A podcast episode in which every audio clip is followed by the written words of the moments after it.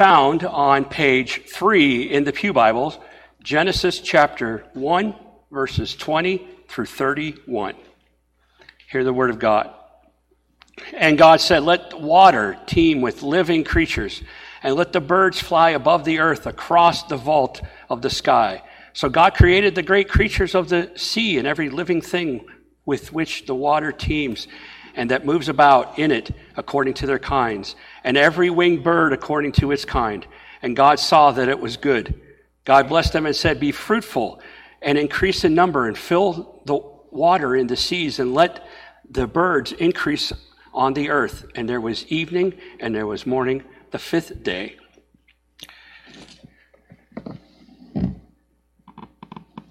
And God said, Let the land produce living creatures according to their kinds, and livestock, creatures that move along the ground, and wild animals, each according to its kind. And it was so. God made the wild animals according to their kinds, and livestock according to their kinds, and all the creatures that move along the ground according to their kinds. And God saw that it was good. Then God said, let us make man in our image and our likeness, and let them rule over the fish of the sea and the birds of the air, over the livestock, over all the earth, and over all the creatures that move along the ground. So God created man in his own image. In the image of God, he created him. Male and female, he created them. God blessed them and said to them, Be fruitful and increase in number, fill the earth and subdue it, rule over the fish of the sea and the birds of the air, over every living creature that moves on the ground. Then God said, I give you every seed bearing plant on the face of the whole earth and every tree that has fruit with it, with seed in it. They will be yours for food. And all, and to all the beasts of the earth and all the birds of the air and all the creatures that move on the ground, everything that has breath of life in it. I give every green plant for food, and it was so. God saw all that he had made, and it was very good and there was evening, and there was morning the sixth day. This is the word of God for the people of God. You may be seated. So, with new technology come new problems. I, um, my little thing I had last week, the pointer, for whatever reason, is not working well today. So I'm going to try it with my iPad, but if it doesn't work, I'm just going to set it down, keep talking. So, we go back to creation. Today's stained glass window that we, I made the video about was the window in the back, back there, with the hand of God coming down and reaching out to create the world. But we only read a small part of the creation story in Genesis chapter 1. If we go all the way back to Genesis chapter 1 and we read the whole thing, all 30 verses, we start out, as we all know, I'm sure, by God saying, in the beginning, God created the heavens and the earth. Seven words. Seven of the most powerful words in all of Scripture. Why? Now, I could talk for probably a couple of hours just about those seven words and what they mean, but I won't do that to you. But just know that they are very powerful. It's showing God's power, His presence, how mighty He is right from the beginning. There is no question. It's not like God has to build up his resume. He's God. Here I am. Let there be light. What else more, what more do we want? But what did God do? So I want to talk about some of the things that God did. He brought order from chaos. He brought light from darkness. He formed the earth and he created life. And Genesis chapter 1 goes step by step through that. He separated the light from the darkness. What does that mean? Basically, if you can think of something that is complete chaos, some of you might say, oh, that's my brain. I know I used to say that many years ago. I felt that my brain was in complete chaos. But just if we can even imagine what chaos looks like, you can't even imagine. Because whatever you're imagining, there's even order to that. It is beyond anything that we can ever comprehend. It was just so formless and nothing. It just was empty. But God brought it all together and kept it together. And we live in it now and we take it for granted in a way because it's ordered. He brought the earth together. He formed the stars. He there were no stars. There were no planets. There was nothing. Just complete, utter void and chaos. And he brought it all together and ordered it. And then he created the light in the darkness, light from the darkness. And he formed the earth. And then he started to create life. And in this life, he said, to let there be seed bearing plants of their kind growing on the land. So we know that trees and plants come from a seed. If we take a cucumber seed and we put it in the ground and we put water on it and we wait a couple days, we're going to see something start to pop out. Now, if we bury it deep, we might have to dig it up, but something will pop out of that seed. How does it know to do that? How does it know? It doesn't have a brain. But yet it knows that it's in dirt. It knows that it can thrive. It knows that it can grow.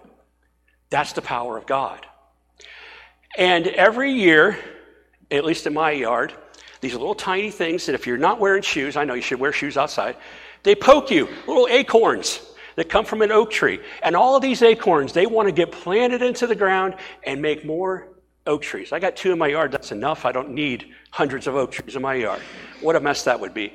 But they reproduce, trees reproduce, plants reproduce. And then more and more grow. If we take a, a, field and just leave it alone, over the years we'll see various kinds of plants that will get will grow there because their seeds get scattered among the place. And then God said, Let the sky be filled with birds, and let the waters teem with fish. Okay? So the birds are in the sky and the waters are in the, or the fish are in the waters. Okay? So again, showing his wonderful power to create. Has anybody ever, ever created a bird or a fish? And I don't mean a, a picture or even a, a 3D model of something. No, we have never created life. Never. We, we think we can duplicate life, but we really can't if we really think about it, we can't duplicate life. I know they cloned a sheep back in the 70s or 80s, but that's not creating life. They cloned it, they didn't create it. But God created these things specifically for the sky, specifically for the waters. And that was the end of another day. And then God said, Let the land produce living creatures according to their kind. And unfortunately, this is where we get snakes and spiders on this day. But we also get dogs and cats and, and elephants and rhinoceroses and tigers and bears and all the living creatures, cows and horses. They all were created by God on the land on the fifth day. Okay? But then God said something else, didn't he? That wasn't enough, was it? I mean, you got a planet full of birds in the air, fish in the sea, and animals on the ground. But it's not enough, is it? God had to go a little further, and He said, Let us create man in our image. That's where we come from. He created us. Now, why did I tell you all these things? This is where it gets really important. Okay? So God created man, and now we know He created all these things. Do fish live outside of water? No.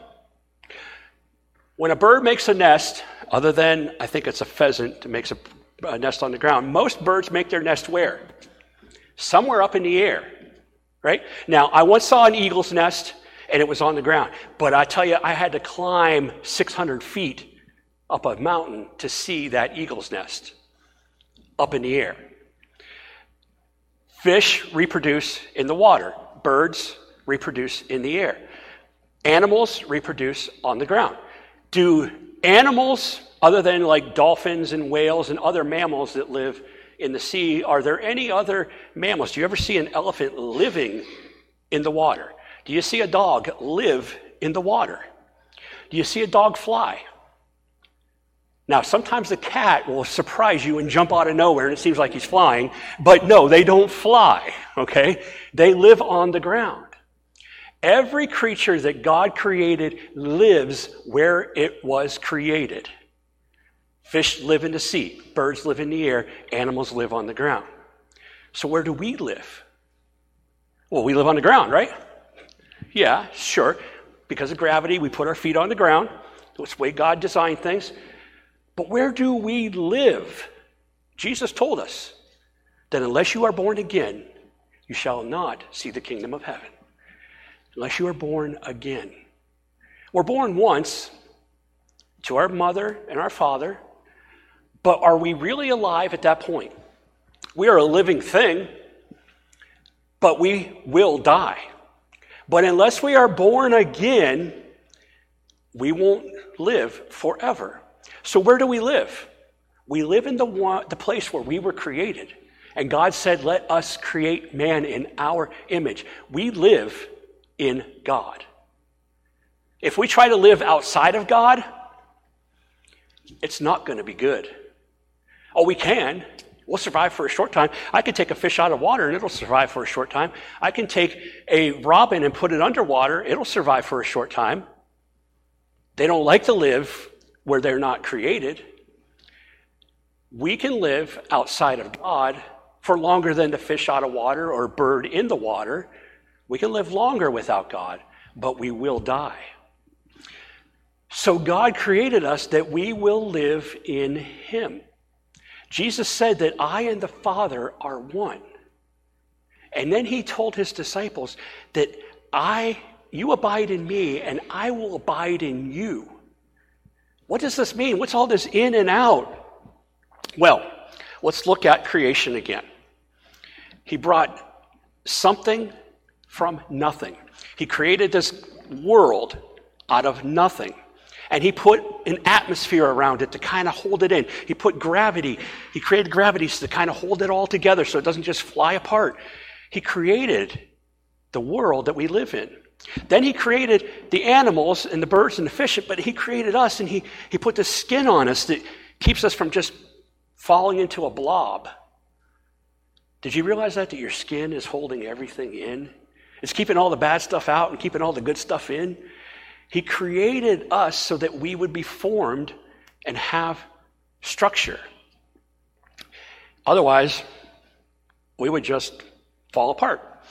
Well, he did this not only to show power, but to show us where we need to live. You see, the good is what's on the inside, and all the bad's on the outside, and the bad's trying to get in, but the inside wants to remain good. So when Jesus comes in, that's what makes us good. Otherwise, we are a product of the bad on the outside. But when we let Jesus into our heart, it changes everything. I mean, everything. And then we start to live, and then we are thriving in the one who created us. Because he is inside us, we're now alive. But if he's not in there, we're dead. I hate to be so blunt, but it's the truth. You absolutely cannot live without Jesus in your life. Oh, you can survive for a short time, just like a fish out of water, and that's what you'll be, if you pardon the metaphor. You'll be a fish out of water. You won't be living the way God wants you to live because you're not in Him, the creation. If you take a bird and you confine it to the ground, it will not be living the way it wants to live because it's not the way it was created. You take an elephant and force it to live in water, it'll eventually die. And I don't, I mean, you can give it an ecosystem where it can breathe, but it's still going to die because it's not where it was created to be. That's why we have wars in this world. That's why we have drugs in this world. That's why we have emotional problems in this world. When we don't live in the place where we cre- were created to be, which is in God, we're going to have problems. So, am I saying that if we could get every single person in the world to just believe in Jesus Christ as their Savior, that we would have world peace? 100% yes. We would. There's no doubt about it. Because the Bible talks about a time when God separates the sheep and the goats. And I don't mean literally, I mean he's talking figuratively. Those who believe in him are taken to heaven, and those who, are, who don't believe in him are cast into the lake of fire. And then in paradise, we will be living in Christ, and it will be without wars, without fear, without tears. All those things will be gone because we'll be living in what we were created to be in. It makes sense, doesn't it? So, where do we go from here?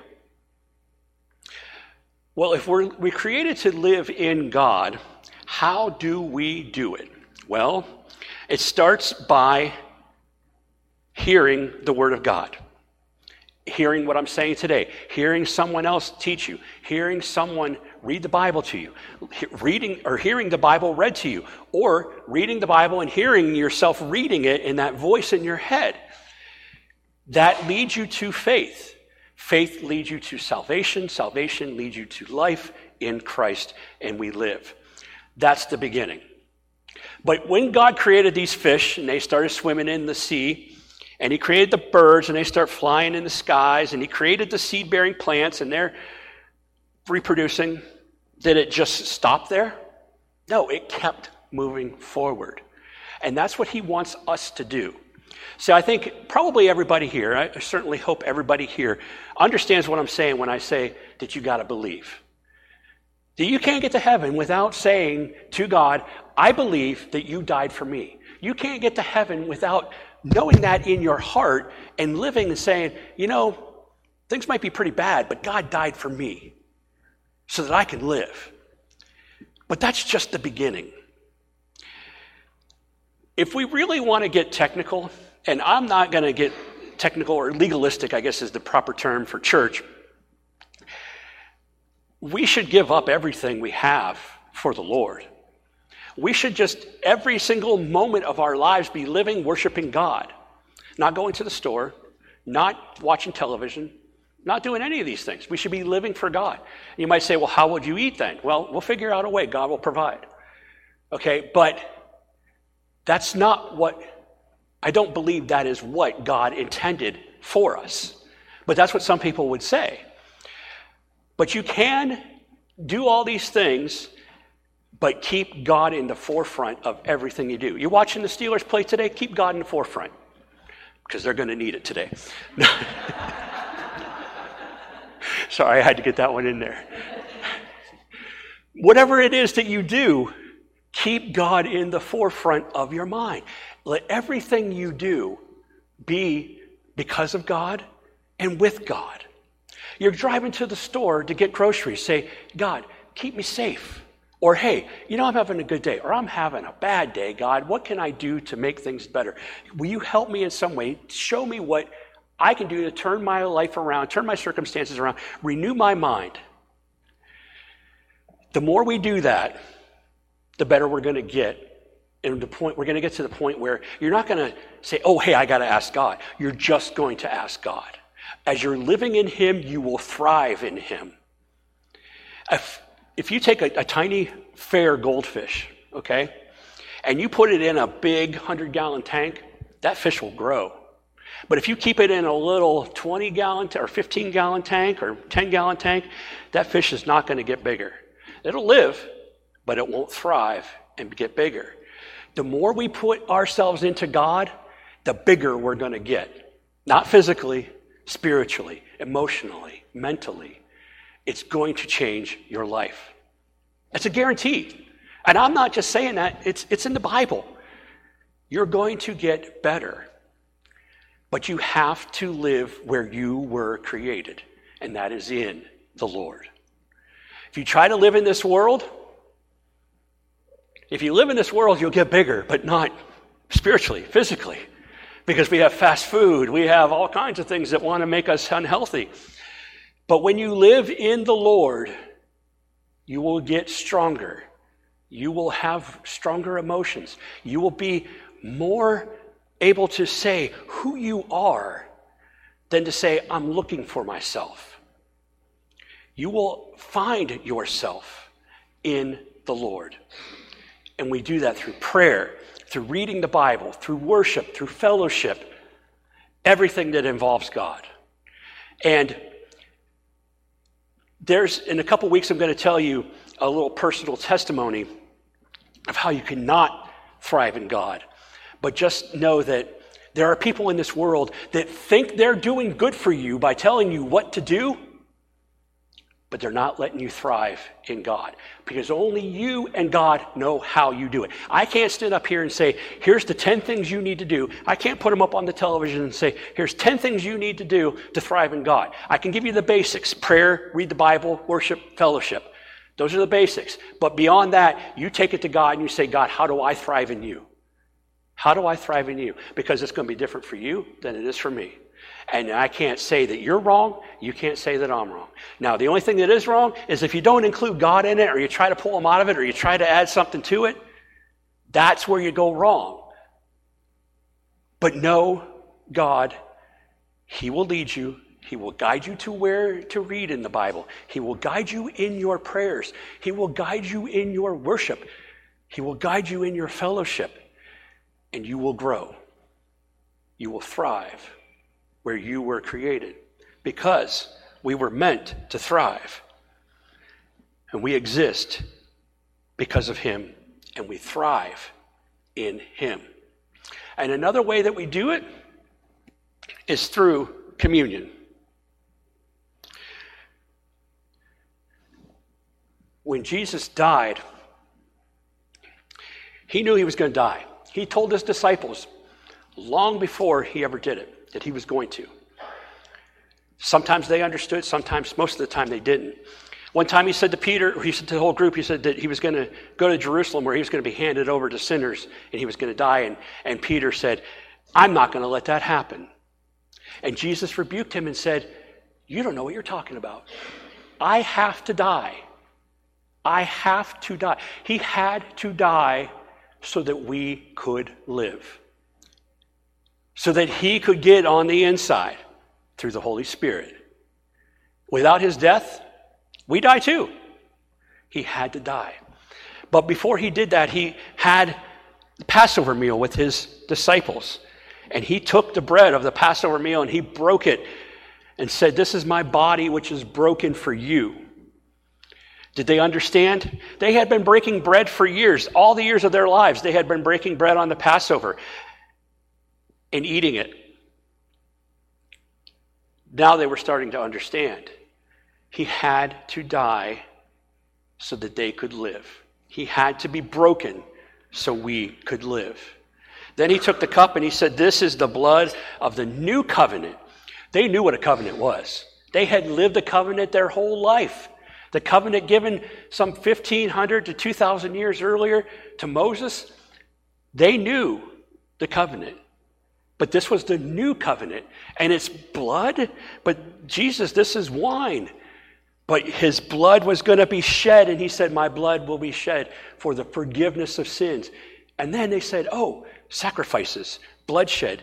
There's life in the blood. Okay, that's why God had all these sacrifices to represent that Jesus would be the sacrifice. So he broke the bread and he handed them the cup and said, Drink of this.